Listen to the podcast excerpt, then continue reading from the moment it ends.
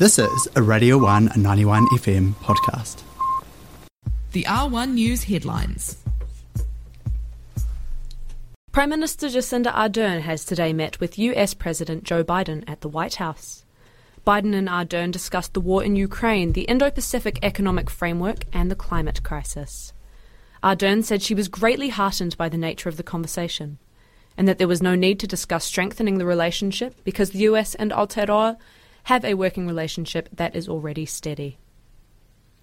Te Pāti Māori has ruled out forming a coalition with ACT or National.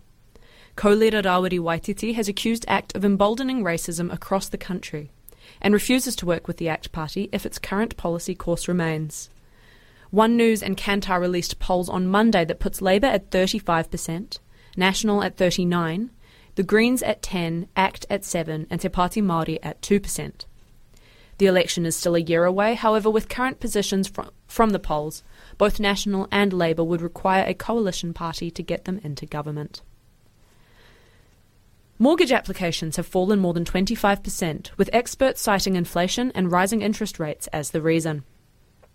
The lending value for successful mortgages has fallen by 38%, according to credit bureau Centrix.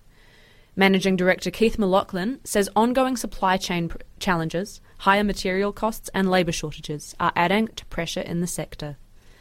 And those were the headlines. Now, the weather. Ōtepoti is set to be partly cloudy with a high of 17 degrees Celsius and a low of 10 degrees in Iteneira.